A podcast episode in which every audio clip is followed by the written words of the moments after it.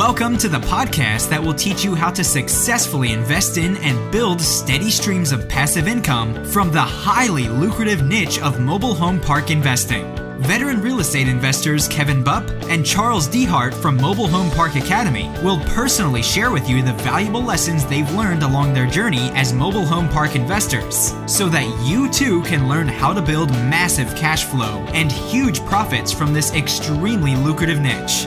So, without further ado, let's welcome your hosts for today's show, Kevin Bupp and Charles Dehart. Welcome, guys and gals, to the Mobile Home Park Investing Weekly Podcast, where we'll provide all the information that you need to know to successfully locate, negotiate, close on, and make huge profits from the lucrative niche of mobile home park investing. I'm your host, Kevin Bupp, and in today's show, we're going to be speaking with real estate investor and serial entrepreneur Brian Trippe.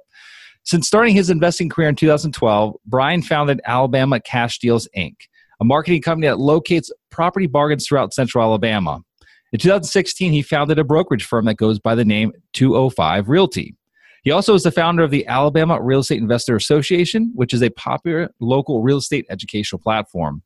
And most recently, Brian became the proud new owner of a 59 space mobile home park located in Birmingham, Alabama. This was Brian's very first mobile home park purchase and is one that he's taken many lessons away from. And it's what we're going to be spending a lot of our time on today. Okay, so I'm anxious to get onto the show with Brian, but before we do, here's just a, a quick word from our show sponsor, Sunrise Capital Investors. Hey guys, Kevin Bupp here with Sunrise Capital Investors. As you are hopefully already well aware if you've been a listener for any period of time, my goal has always been to provide you with as much value as I possibly can through my two podcasts, Real Estate Investing for Cash Flow and the Mobile Home Park Investing Podcast. As our audience continues to grow, literally, we've been downloaded millions of times by folks in over 125 countries. I've had thousands of people reach out looking to get involved in our niche. And that's the phenomenal niche of mobile home park investing. For those that don't know, I've been a full time real estate investor for nearly 20 years now, and I've personally invested in and have owned apartment complexes, various commercial properties, hundreds of single family rentals, and I've interviewed some of the most successful investors in just about every other asset class, and I've arrived at this one very simple conclusion. Mobile home parks are hands down the best investment I've found to date. Why? They provide investors with the best risk adjusted returns out of any other real estate sector that I've seen. Investing in real estate can get complicated, and I really want to simplify this process for you. If you're someone who wants to diversify away from the uncertainty of Wall Street and allocate a percentage of, of, your real estate portfolio to mobile home parks, but maybe you don't have the time nor the inclination to personally locate good deals yourself, then our team will do it for you. At Sunrise Capital Investors, our team specializes in the acquisitions and management of undervalued and highly profitable mobile home parks. And we are now providing accredited investors with an opportunity to participate directly alongside our team in our up and coming deals. And let me say this I believe that we are hands down the best in our space at sourcing highly profitable off market deals. That's really what makes us unique in this niche and as investment managers. As stewards of your capital, we truly are aligned with our investors. We've structured our investment fund so that we as a company are incentivized in the same way the investor is, which is through the performance of the investment itself. In addition, we want to make sure that we not only make money for our investors, but that they understand how it's being made. That's why we provide our accredited partners with a private monthly podcast that walks them through the detailed updates on how their investment is performing. And we're very transparent, providing with the good, the bad, and the ugly at times. And so if you'd like to learn more about the partnership opportunities with our team here at Sunrise, please go visit sunrisecapitalinvestors.com and click on the investors link to get signed up. It's absolutely free and you'll get placed on the priority list of when new opportunities come along. Also, feel free to call us at 833 Cash Flow without the O. Again, that's 833 Cash Flow without the O. And one of our investor relations team members will help you schedule an appointment to speak with one of our managing principals. If you have questions, go ahead and schedule a call and let's get on the phone and talk. And with that, guys, I like to leave with one last thought. From the time that I wake up in the morning till the time that I lay my head down the rest of the evening, my number one priority with everything I do, whether it be recording this podcast, working for our investors, helping each of you reach your investment goals, to providing a great experience to each of our residents who reside in our communities, is to add huge amounts of value to everyone that I come in contact with. Now, with that being said, I look forward to the opportunity of bringing value to you through Sunrise and through this podcast. Thank you for your time. Now, let's go ahead and get back to the show. Okay, guys. So without further ado, I'd like to welcome our guest for today's show, Brian Trippe. Brian, how you doing today, my friend? I'm doing great, Kevin. Thank you so much for having me. Yeah, looking looking forward to uh, to having you here and talking to you about your story and your background. Uh, obviously, you've been in real estate for a number of years now, but um, you're very very new to the uh, the mobile home park space. I got into your first deal, and uh, we're going to talk about that in depth. I know that you're you're working on an exit right now, and looking forward to getting into uh, some additional deals. But before we get into the meat and potatoes there, Brian, if, if you would, maybe just take a few minutes and give our listeners a little bit more of a background and yourself and how you got into real estate in the first place. Yeah, so I'm a product of Rich Dad Education. Went All to a right. seminar in 2012 and kind of, you know, hook, line, and sinker. They got me. Um, the, I've learned a lot since then. Um, I don't necessarily. I have a lot of good things to say about them, a lot of bad things to say about them. I, obviously, I wouldn't be in real estate without it. Um, but I think there are a lot of holes in the in the seminar model, in the especially the big box seminar model. A lot of it has to do with local mentoring and local coaching. Um, I had to pretty much take the reins and learn on my own. There's some good education, but I had to really do a lot of my own studying. Um, I started off my very first real estate deal was in 2012. I did a wholesale transaction. I made ten thousand dollars in after 45 days of leaving the seminar. So for me, that was very important, Kevin, because yeah. it was a mindset shift. I never never made that you know kind of money in one chunk ever in my life. So just really kind of reset my mind to believe that something like that's possible. Um, i was a division one college basketball coach. So as soon as i made that money i had to go away and coach basketball for six months. So i was gone didn't touch real estate for six months came back did a couple other minor things and then really went full you know kind of throttle in i, I went full-time in 2013 but i went full throttle into wholesaling in 2014, built a million dollar wholesale business right here in Birmingham, Alabama. From there, I started doing some other things, bought a couple of properties. I'd always had interest in mobile home parks. It's, it's really interesting. I know we're probably going to get into this question, but it's really interesting from the very beginning mobile home parks were kind of planted into my mind because of the person who trained me at the Rich Dad seminar couldn't mm-hmm. stop talking about them. So it was kind of like I guess psychologically just kind of planted in my mind and and from there I just felt like I always I needed to get a mobile home park. Yeah, it's interesting. I've never been to a Rich Dad seminar, although I've read many of the books.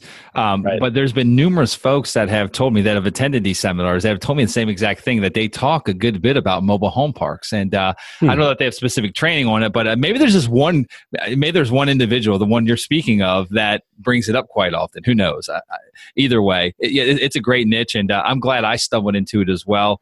Um, it was by accident for me, just like it sounded like it was for you as well. I mean, you weren't necessarily going to Rich Dad to find out about mobile home parks, but uh, that seed was planted in your brain, and here we are today. And so, I want to talk a little bit before we get into the mobile home parks. I want to talk a little bit about that that mind shift that happened to you when you yeah. uh, did that very first deal because I think that's important. It doesn't matter whether it's a wholesale deal or it's a fix, fix and flip or you buy your first apartment or mobile home park, whatever it might be. It doesn't really matter. Totally, it's really about that proof of concept. To totally. you that was the proof of concept that okay like this this might work for some might not work for others but it worked for me and that's all that matters right? Yeah. Well and in me in particular i'm sure there, there's probably going to be a lot of people who are listening to this that maybe share a similar story to me you know? I grew up um, in a single parent household. Uh, i grew up in a you know two room shack. We didn't have anything. We didn't even have indoor plumbing. We had an outhouse and this, i'm not that old right? Um, so this is like you know the late 80s um, you know, this kind of tough upbringing. Um, on the day of my high school graduation, my dad looked at me in the eye. Everyone was asking me, "What are you going to do next?" I'm like, "Well, I'm probably going to go to college." And my dad looked at me right in the eye and said, "Why? You barely graduated high school. What makes you think you're going to graduate from college?" So just having all of that negativity is just all I ever really knew. And you know, I, I did go to college. I did graduate with a 2.23 GPA, but I but I did graduate. It works. um, went to the University of Alabama, Roll Tide, and uh, you know, after that, I, I didn't really know what I wanted to do. I think a lot of people are in that same boat now. Um, they get out of college, have a degree that's I don't want to say is useless, but it's you know tough to make money with a with a certain with certain types of degrees. Mm-hmm. And I had a liberal arts degree, so it's very difficult. Um, bounced around, did a lot of different things, and I ended up getting into basketball. I coached basketball, went back to school, got my master's degree in education. I thought I was going to be a teacher. I thought I was going to be a basketball coach and a teacher for the rest of my life. You know, uh, no one really tells you this, but you don't don't make that much money doing that. so, so it's just always searching. You know, I was 30 years old by the time I found real estate. I was just always searching and searching, just on a whim. Just went to the seminar, paid a couple hundred bucks. You know, what's there? What is there to lose? And I was just desperate. I was at this place of desperation in my life where um, typically people aren't going to change. You know, I've learned that, um, you know, over time just studying people. People just don't change. Something um, tragic or some some sort of desperation has to be prevalent for someone yeah. to change. And that's where I was. I felt like my back was against the wall. I didn't have any money. I had bad credit, and I went out there and I made something happen, which I didn't even know that it could happen. I, I made all the mistakes in the book. Um, I used the wrong closing attorney. I was, you know, using the wrong language. I was telling the seller that I own or the buyer that I own the property when I didn't. I was just trying to flip the paper. And at the end of the day, 45 days later, I end up with a check in my hand for $10,000. Completely changed everything. Complete game changer. Yeah, that's awesome. I, I love it. Hey, you got, you got I mean, th- that is the foundation for where you're at today. And you, you made lots of uh, strides along the way. And I mean, you got your own brokerage firm now. I, I don't know how many deals you ended up flipping. It sounded like a very large number uh, during your wholesaling days. And are you still wholesaling today? I mean, is that still a big part of your business or has it shifted? So I don't wholesale personally that much, but I have a lot of coaching students. We do deals together. So um, I have a local. We you know you alluded to it in the intro. Um, I host ARIA. So if anyone's watching this, they see it in my backdrop too. Um, ALAREIA, the Alabama Real Estate Investor Association. We do bring in a lot of great speakers all throughout the country, and we also do our own coaching and teaching. So I was a teacher and I found real estate was really just a vehicle for me to get to a destination. My destination, the reason I was put on this earth is very, very clear. I was I was put here to teach and to educate people in, in whatever facet that may be. And it just so happened that it's real estate. Not that I don't love real estate, I do love it, but it's not my purpose. And so, I, to answer your question, I don't do really my own wholesale deals anymore, but we partner on deals with our coaching students. Gotcha. gotcha. So we, we still do a lot of wholesale through our, our umbrella. Let's talk about that that that real estate club that you did. You start it? Were you the actual founder of that group?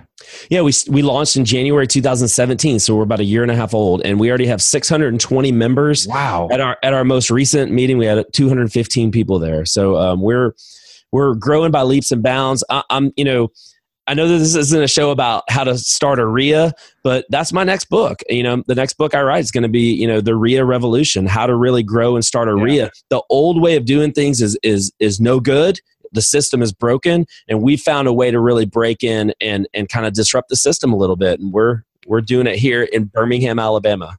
Let's talk about that for a second. Yeah, you're right. This the, the show topic here today is not about how to start a REIA, right? But this show is all about how to make money investing in real estate, more specifically sure. mobile home parks. But there's many different marketing methods uh, that you can utilize or leverage in order to be more successful as a real estate investor or a mobile home park investor. One of those could be a, a REIA group, right? One of those could be a meetup group that you start. So I want to talk about that a little bit.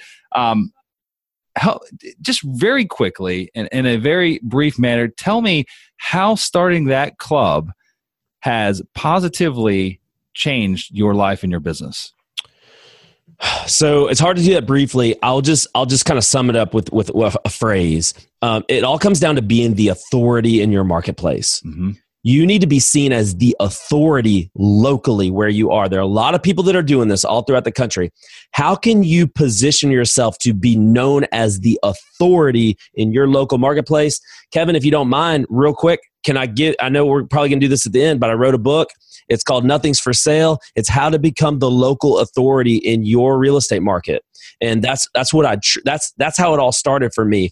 Being known as if you think of Alabama, you think of Alabama real estate, it's it's the craziest thing in the world, Kevin, but people think of me and it's really wild. And it's just because i went and I, I started REIA. i used the help and the leverage of other people of other people's resources and it's been a complete game changer for me. And not only me it's it's a game changer for people all throughout the country who are really buying into this authority um, mindset Yeah, no, I know. I love it. And I agree with that. I mean, just like we're doing right now on the podcast, right? I mean, totally. anyone can go start a podcast. You started your podcast uh, how long ago? A year or two ago? You've already yeah, got a year and a half ago. Yeah, January. Uh, hundreds of episodes, and uh, just that alone has allowed you to leverage your expertise and and be viewed as an expert in your space. And uh, having a having a REIA, having a book, writing a yeah. book, yeah. Um, having a podcast, all these things are leverage tools to help you increase your credibility credibility and help you to be known as the authority in your marketplace. And the craziest thing is, all that can be done with just a little bit of, you know, kind of suave marketing. It's really not even, and not to say that it's not true, but really, if you just position yourself correctly, um, anyone anyone could really do that. Yeah, no, I agree. Okay, well, good deal. Well, I I, I don't want to digress too much, but no, it's great it's information. Okay. Seriously, it, I mean, it's it's phenomenal information. But let, us get on to talking about mobile home parks. I mean, that's let's what everyone that's what everyone's here for. They're here to learn about how they can either purchase their first first mobile home park or maybe they bought their first one didn't didn't do a great job with it so they're learning they want to learn how to do it better right how to become a better mobile home park investor and so let's talk about this first deal yeah um, we know how that seed got planted in your brain. It was at the Rich Dad seminar. Someone brought up mobile home parks, and they and they talked about it quite often. To where you had this seed planted, and it had you at least interested, right? It piqued your interest in this space. And so, talk to me about that hunt for that very first park and how you found it. First and foremost, how you found it. Well. I would like to say that it was a hunt. It really, I feel like it found me. Um, so, you know, I, I, told the story. I'm out here wholesaling. Um, I'm out here really grinding and hustling. Um, a lot of people, obviously, are listening to this know a lot about the real estate space. We were just hanging up bandit signs. We hang up "We buy houses" signs all throughout, you know, our city. And I got a call one day, completely out of the blue, from a guy. Uh, I pick up the phone. I say, "We buy houses," and his opening line is, "Do you buy mobile home parks?" And I was taught a long time ago don't ever say no to anything. So I said, maybe. What do you have? And thankfully, I'd actually um, studied a little bit. Um, so this would have been in June, you know, kind of the summer of 2015 is when I got that call. But a year prior, I went through a um, I went through like a boot camp, a mobile home park boot camp that I'm sure you're familiar with Frank Rolfe and Dave Reynolds. Yep. They, they do, yeah. So um, they do mobile home university, mobile home park university, whatever it is. I went through their boot camp just because I was interested in it in Orlando. And I just learned a ton about it. Wasn't really in pursuit of one to answer your question. Someone called a We Buy Houses sign right here in my area. And I said, I said maybe, and I went and took a look at it, and and it took about six months. But after about six months of negotiating, he wanted way too much for it. After about six months of negotiating, we came up with a fair price and fair terms, and I became the owner of my first park. Okay, good deal. So, a bandit sign is how you found it. Let's talk about the market. It's in uh, Birmingham, Alabama, correct? It is, yes, sir. It's in the city limits of Birmingham, Alabama. It is. Talk to us a little bit about the uh, the area, the market. I mean, is it a A market, a B market, a C market? I mean, we'll we'll use the the multifamily classification model, uh, A, B, or C. I know mobile home parks sometimes go by one, two, three, or four, or five star, but we'll use the ABC model. With C being you know very lower uh, working class, and D meaning war zone. So, give me an idea. Okay what kind of market it was in. Yeah, so I was about to say, what's what's lower than a C? Yeah, you got, you got anything lower than a D? yeah, yeah, yeah. I mean, I mean, you know, you get the E and F. I mean, it's yeah. just you might, yeah, that, that's scary, right? You got to pack heat during the day, and you still wouldn't yeah. make your worst enemy go there. right. So it's tough. It's in a tough part of town. It's downtown Birmingham. Uh, it's the only park left that's in the downtown area. We have a lot of parks wow. here locally that are around the periphery in the suburbs, but we don't have any other parks left in downtown the downtown area except this one. So it's um, over in an area called West End, which is next to some apartment complexes called South Park. Which, if you were to ask anyone anyone about five years ago what's the most dangerous part of Birmingham, you would have said South Park. so it's they butt right up next to those apartments. The great news is about three years ago, a brand new police station was built. You could literally throw a rock from the park to hit it. And it has made all the difference in the world. There's actually a little bit of revitalization um, in the area. So uh, it's still pretty, you know, it's still pretty tough. But thankfully, I have actually, you know, in two and a half years now of owning this park, I've never had an issue um, with any kind of crime, any kind of break ins. Um, really, to my knowledge, no drugs, nothing like that. So I've been very fortunate. Wow. Okay. Good deal. And so, uh, you mind sharing the what you paid for it? It was fifty nine sure. spaces. I think we we had talked about in the very beginning. Uh, fifty nine spaces. Uh, How many occupied? Let's talk about that first. How many occupied? Yeah, it was fully occupied when I bought it. 59. Uh, so 59 spaces, 59 homes. It, yep, it was fully occupied when I bought it. It's fully Are you asking me when I bought it or today? It's it's fully occupied today. okay, but it wasn't uh, when you bought it. When you bought it, it had some vacant homes. No, sir. It was fully occupied when I bought it. Okay. Lot rates were very, very low. Um, let's see it, the, all the trailers are in really tough shape. Um, it was a turnaround project for sure. The, the owner previous it was a mom and pop. Um, they'd had it for a very long time and they were just trying to you know they were running it like the best that they knew how but they were running it like a mom and pop would know, would run it. Um, you know just it was it was really you know not something that we would think of as far as like passive we want passive income. This guy was at the park every single day. It was his job yeah. I mean, it was his job to be there. And he was there. I think there were out of 59 mobile homes, there were 28 park owned homes when we purchased it. And he was there. And he was, when I first met him, the very first time I ever pulled up, he was inside of one of the homes working on it to get it ready to re rent. And so mm-hmm. I knew right away, obviously, I'd taken the class, I'd learned, you know, that's no good. You want to treat it more like a parking lot. You want to rent out the spaces. So we did a lot of things to turn it around. Um, one of those things is sell. We wanted to sell the mobile homes back to the tenants, and we were able to do that successfully. We are down to one park owned home um, as of today. We actually just sold one today. We had two. we're down to one, and uh, and it, but we're buying them back too because people want every once in a while they want to leave. So we're, we're, we would rather buy them back to control it. We want to sure. control that inventory, um, and then we sell it. We don't make any money on that. Don't want to make money on that. We want to get it in the hands of someone yep. who wants to be there and is going to pay that lot rent reliably. Are the are these all metal metal trailers, older like 70s and 80s model trailers? Yeah, so they're I mean they're some of them are even older than that. So some of them okay. are 60s models, um, a lot of them are 70s models. The newest uh, mobile homes in the park are um, early 80s. Okay, got it, got it. City water, city sewer. I'm assuming it um, is city water, city sewer. Which you know that's the one thing I was told. If you're new and you never bought a park, make sure you get that city water, city sewer. So it's it's been a, a really a, a, lot better thing than I've I've heard of other people get having getting into some big time trouble with water and yeah, and, uh, sure sewage issues. How about during the the contract phase, during your due diligence, yeah. did you run into any issues or any uh, major concerns uh, with the park? Yeah, well, the so this is my first park, so I, everything was a surprise and everything was a concern, you know, in the beginning. Um, for me, you know, walking through the park numerous times before we actually closed on it, um, the things that the, the the red lights going off in my mind were, you know, hoses, hose pipes are just running you know there's no accountability with the water whatsoever. The the previous owner was just charging a flat $40 fee for water. Oof. so that was no good. Even though the, the homes were worse all submetered he he just wasn't reading the meters. Oh my um, gosh. um, so so that's one of that was an obvious fix that we could do pretty quickly. There were a lot of water leaks that we had to fix um, right off the bat. Um, some things that some you know causes of concern that were kind of going off in my mind. There was a guy uh, there were two different situations. One had kind of so there's 12 acres with 59 spaces so there's a lot of there's a lot of room um, mm-hmm. that's all the all the mobile homes are kind of packed pretty tight actually but then there's a lot of just acreage just sitting mm-hmm. there just wooded acreage so um, there's just a guy that just made a big um, rabbit pen I mean, a huge rabbit pen. I mean, probably the, the probably the size of you know a half a football field. I mean, it's enormous. Oh There's my gosh, fifty rabbits in this thing, and I'm like, you know, you got to do something about that. You know, I knew I knew right. I didn't know what I could do about that. I knew I had to do something about that. Another guy had like a big chicken coop built, and you know, a guy, another guy had a goat, and I guess I I never saw it, but I heard it, you know, kind of through the rumors of the park that they're sacrificing goats like every month and stuff like this. And it's just oh like, my gosh, that, that's no good. Where we got to stop that. So, so, I get the chickens and I get the goats, but the rabbits? rabbits. What, do you, what do you do with 50 rabbits? No, I don't. Well, he got rid of them. rabbits too, or what? Yeah, no, I don't know.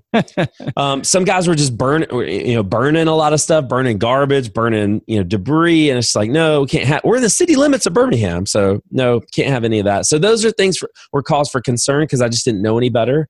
Um, you know, the whole park was um, uh, all Hispanic, which no problem with that. But you know, there comes, you know, I'm questioning, you know, if there are illegal immigrants in this, which I don't. Do I find out? Do I try to do something about that? You know, just things like that. I just don't know any better. A lot of the government type of stuff. Um, is there, you know, are they going to allow me to pull more trailers in here? Um, yeah. Are they going to allow me to take any out? Things like that. So just a lot of things like that. I just had to do research on just to try to figure out. When you went down the road of finding out if you could pull trailers out and bring new ones in, I know in city limits it can be very challenging. Lots of cities are much more challenging than than the counties are. Did you run into any roadblocks or um, you know really your barriers with dealing with the city and, and knowing that new ownership? I'm sure based on what you're telling me, it was in pretty fair or poor condition. And so I'm sure it's probably been a sore spot for the city for a long totally. time. It right. Is. And so they can handle that one or two ways. They can, they can, you know, you know, kind of praise you as the new owner. Yeah, thank God, you know, like this guy's going to come and do something. No, they can say, this is our chance. This right. is our chance to try to shut this thing down once and right. for all. How did they manage it? Yeah, so um, it went pretty quiet the first year because I don't think they really realized it. Um, but yeah, the second year was pretty tough. I mean, they re- they started coming in there patrolling it, um, like with the, the, code enforcers will start coming in there a lot more often. Um, as far as um, what were you asking again about? Uh, the the uh, pulling trailers in. Yeah, yeah, yeah. Old ones out, bringing new ones in. So we were um, we were told right off the bat that we cannot do anything like that. If we if we take one out, it's out and it's you lose your grandfathering rights um, at that point. So we couldn't bring any new ones in, um, although um, we may have used a, a, Saturday to maybe do something like that. may or may not have done that. Um, but um, you know, when it comes to the government, they got they got a lot more involved. They wanted to be a lot more involved in that second year. I guess that they that's when they did realize that some stuff was going on. They come in and patrol it. I got written to my, it came to my office. Um, out of 59 spaces, I got I think 40 letters, 39 or 40 letters that like that were specific citations for for 40 of the 59 units. Oh my gosh! Like saying just just some of it was silly, some of it was legitimate. Um, you know, tires piled up, a couple of cars on blocks. You need to you need to do something about this. Some debris, some things like that. So um, I went and they gave me a month to get it fixed.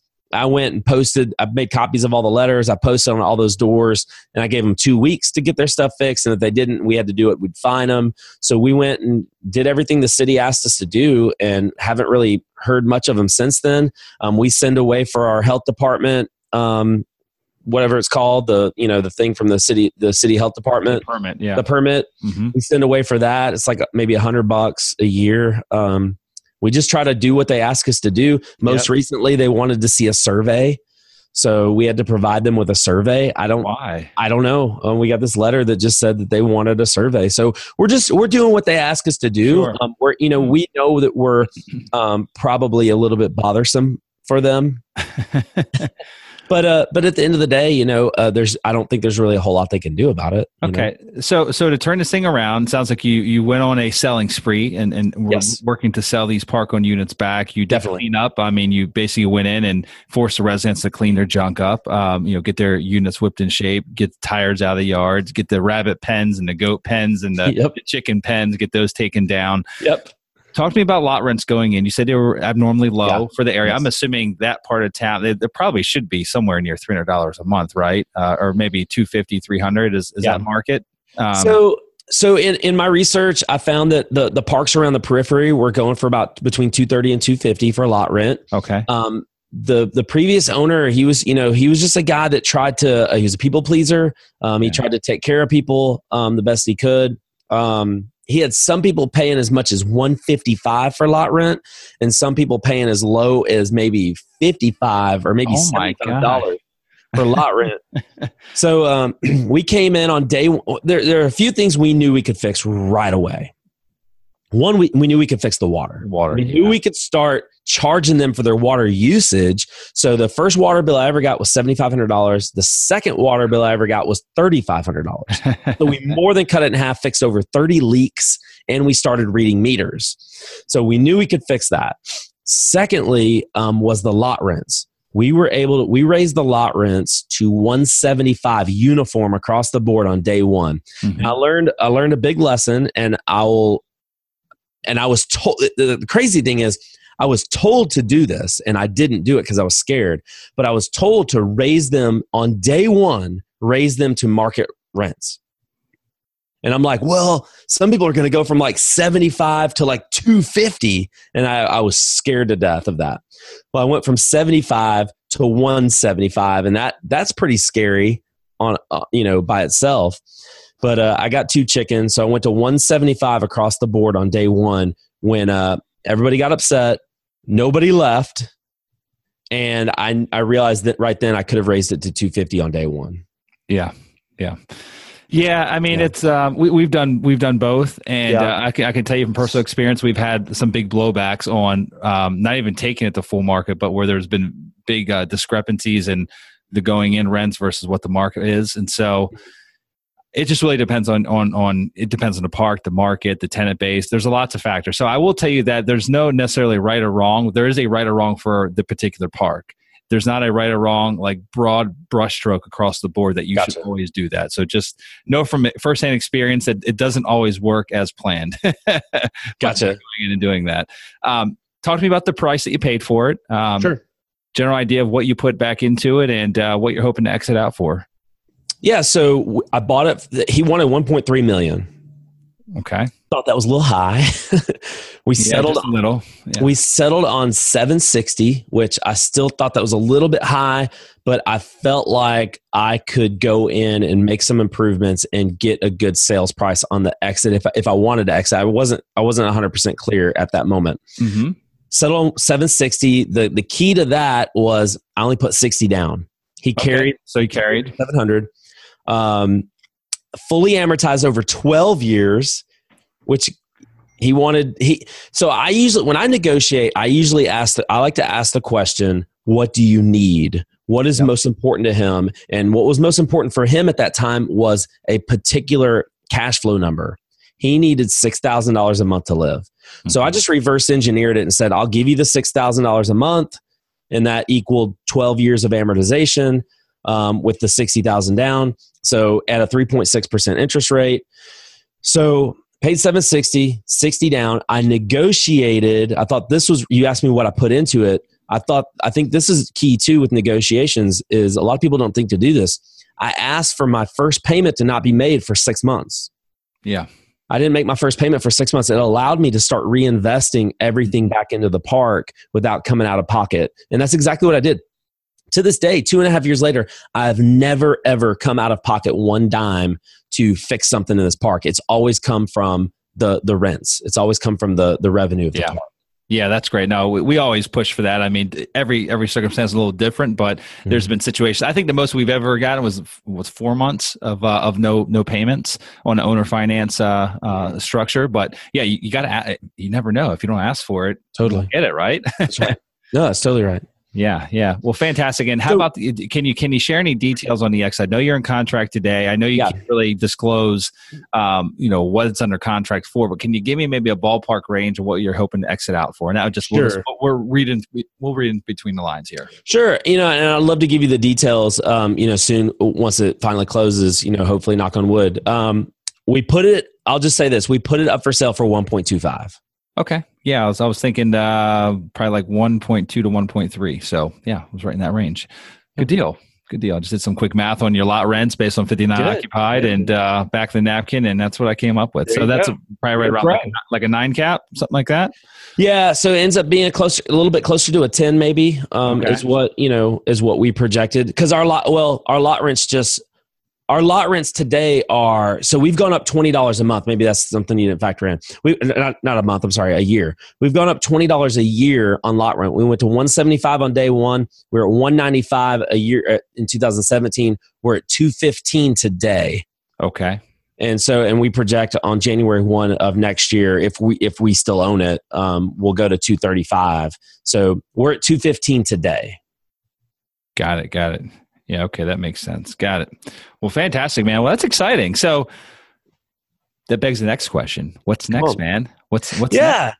What do you do after this one? I mean, you you you basically it's funny how everyone you're willing to always get your hands really dirty on the first one. It sounds like you did that on this one, right? I mean, totally. like you, you, kind of scary area. Um, probably yep. wouldn't probably wouldn't want to sleep there at night necessarily. I mean, you said you didn't have any issues of crime. Thank God the police station's across the street, so I'm sure that was a big help. Yep. But at the end of the day, you had a lot of cleanup. Um, I did. Lots of challenges there.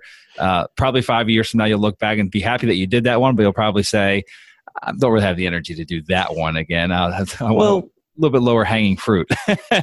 well, you know, I'll speak from experience because that's what happened. I mean, we still take on projects, turn on projects, but there's a certain threshold of what that project looks like and, uh, yeah. and the amount of headache that is associated with it. But um, in any event, it's not like this one wasn't that big of a headache. Just you didn't know what you're getting into, and it sounds like it's going to turn out for the best, and you're going to turn around and uh, have a great ROI from you know the short two two and a half years that you held it. So yeah, so well, so I think what is the key factor in this one in particular. It was it was it was in my own backyard. You know, I lived 20 yep. minutes away from this park. It, it, made it very easy to go. I was there every day for the first two months, and I was in it. I was working in it pretty hard for two full months.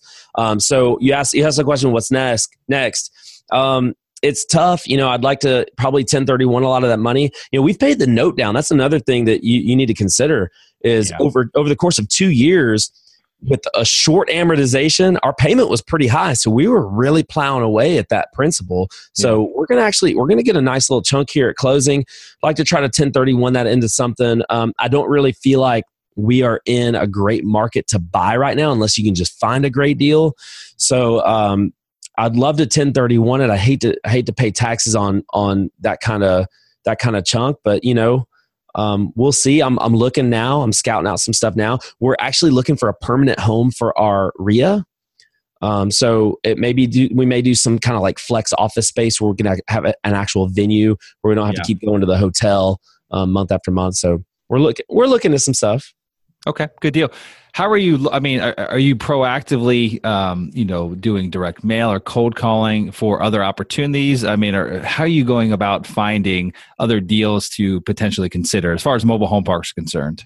So I, am not really doing anything um, to market for a mobile home park today. We Got do it. a lot of marketing for single family residences. Um, we do obviously you know through our coaching students i have a REIA which means i'm very you know goes back to that authority thing. I'm very well known in my area. When someone has a good when someone has a deal on anything and they can't sell it they're typically coming to me. Um, if they can't sell something it's probably going to be a pretty tough, maybe a turnaround project. So we're looking at stuff like that. I'd love to get into some apartments, um, something like that. Um, mm-hmm. Very interested in in kind of making that that jump, making that leap. I've done a lot of single family stuff, um, so I'm very interested in getting into apartments eventually.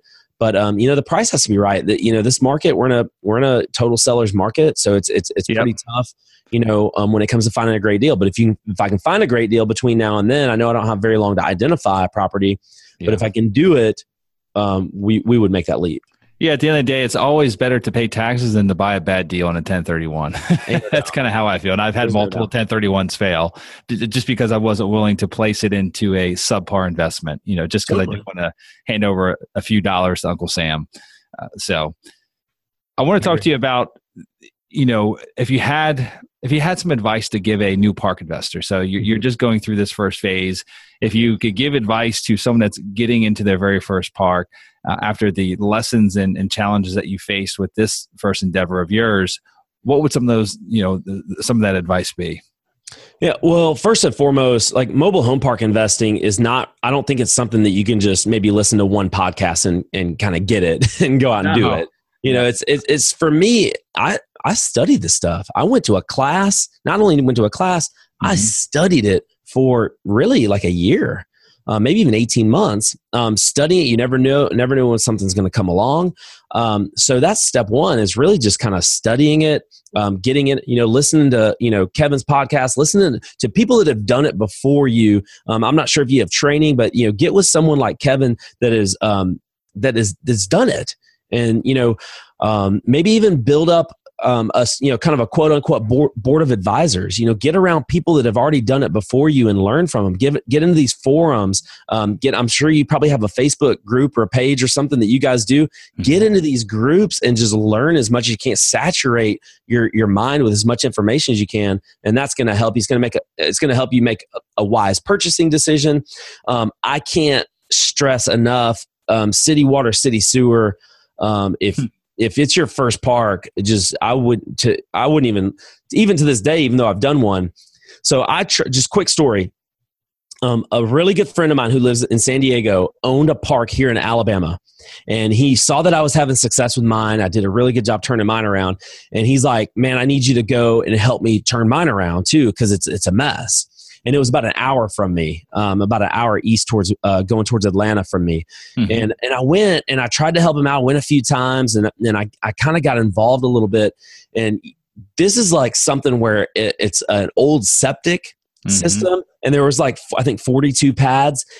And we had a septic guy come in there and said it, there was the old all these old septic tanks were like 50 and 60 years old. They were made out of block. They're made out of cinder block. Yeah. And they're saying you got to revamp the whole thing. It's going to cost you like 300 grand. and then not only that, if you wanted to hook up to the sewer, the, the, the crazy thing is the city sewer hookup was like 300 yards away and the city said they'd do it but you had to pay for it and that was going to be like 200 grand well yeah you got to run the sewer line through the park and then pay the tap fees and hookups and all that kind of stuff. yeah that's that's expensive so he didn't want to do any of that and i'm just like bro man i love you dude but like i just this is a different animal than what i'm used to so he was having his challenges with that community were more due to the infrastructure than it right. was necessary to the tenant base or he was probably having a hard time well, keeping the tenants because totally. of maybe you know continual uh, infrastructure challenges. Right. Yeah, yeah, he, yeah. he lost a ton on that deal. So, and that was his first mobile home park.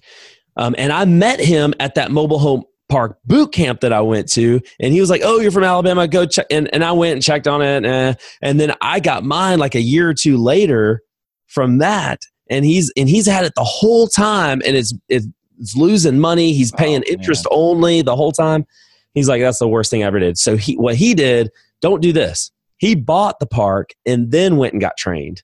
Don't do that. Get trained yeah. first and then go buy a park. Yeah, definitely. I mean, you know, we, we, own numerous communities on private utility setups, different types. We have septics, we have um, uh, well systems. We don't have any package plants or lagoons or anything like that, but we're not opposed to it. It just really comes down to being knowledgeable, getting experts on your side uh, yes. uh, during the due diligence phase. I mean, we just did uh, full due diligence on a park that has a uh, a package plant uh, that comes with it. And you know, if you'd asked me like four years ago, I would have probably just shied away from it only because I was uneducated about it and it just seemed scary, you know, for right. whatever reason.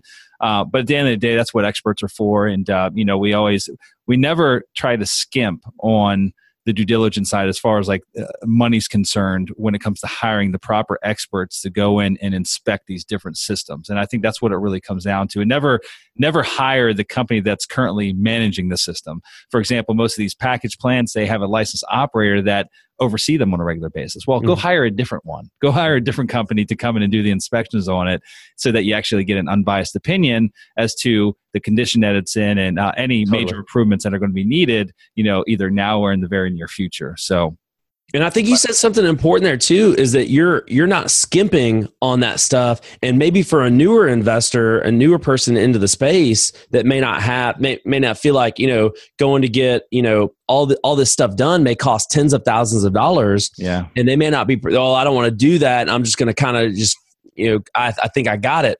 Well, that right there, I, w- I would advise you against. And your due diligence is going to be a lot less costly if you do go with city water, city sewer as well. So, yeah, you're right because it can be sunk costs. I mean, like we go into every deal knowing that we might spend that money. We try to we try to segment out our due diligence uh, expenses as far as like when we're going to order the environmental, when we're going to order the survey. Right. We try to uh, parse all that out so that we don't get too far ahead of ourselves because we know at any point in time there is something that could come up to where the deal might die, right? I mean, there's a chance of a deal dying, and so, but you always have to go into knowing that that could be all those expenses could, they could be sunken. I mean they, they, they could be lost a lost cause if the deal dies. And uh, and yeah. sometimes it's added up for us to be you know twenty and thirty thousand dollars. And it doesn't happen often but i mean the risk is there. And that's a big really big pill to swallow for someone that's brand new getting into totally. the first park you know? I mean that, that could be the difference of them actually ever doing a park again. If they lose that's all right. that money on the first one they might not have a lot of money left over to do a real one the next time around.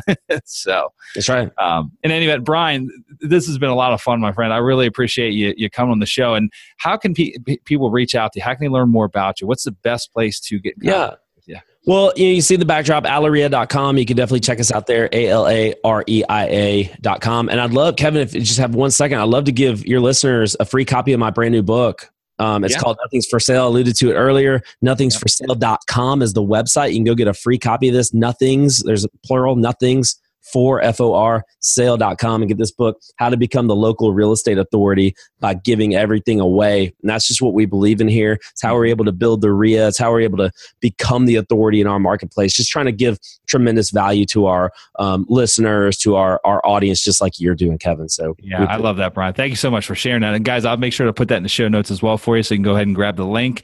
Again, nothing's for nothing's for sale.com, right? Is that it? That's it. Nothing's for sale. How do you, that's a good domain name. I can't believe that one was available for sale.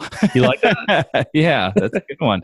Well, awesome, man. Well, Brian, I appreciate it. And guys, that's all we have for today's episode. But uh, before we say goodbye and, and, and say goodbye for the day, I just want to remind you of the free gift that we also offer to all listeners who take the time to go over to iTunes and leave a five star rating and review we'll give you the exact cold call script that we use in our very own mobile home park business. And uh, we do a lot of direct mail, a lot of cold calling, and we've bought about half of our portfolio today from our cold calling efforts. And so, if you're serious about getting started in this business and taking either buying your first park or taking your existing mobile home park business to the next level, then you really need to be uh, cold calling park owners. I mean, it's a very effective way, and uh, we'll give you the exact script that we use again in our very own business. And here's what you're going to do to redeem this free gift. After you submit your review on iTunes, go ahead and just send us an email to gift at mobilehomeparkacademy.com and tell us who you are, what screen name that you use to leave that review, and we'll go ahead and send that, that cold call script out to you. Also, you can go stop by Mobile Home Park Academy website at mobilehomeparkacademy.com and listen to all the pre- previous podcast episodes. I think there's over 90 now that we have there. Lots of really granular content. Uh, lots of the earlier episodes, we go really deep into our business model. And so, um, as Brian had mentioned, you need to educate yourself. You need to saturate your mind in this business if you want to be successful. And so start off by listening to the you know 70 or 80 hours worth of podcast that we have out there. Tons of great information from guests like brian that are out there in the trenches to very again granular podcast episodes that charles and i did uh, uh, you know over the last months and years where we go deep into our business and our operations. Okay. Um, you can also go download our uh, free ebook that we offer on the website. It's called The 21 Biggest Mistakes Investors Make When Purchasing Their First Mobile Home Park and How to Avoid Them. Um, this is absolutely required read as well. It's a very easy read. It's basically the 21 biggest mistakes that we came up with uh, that Charles and I both learned uh, getting into our first few parks.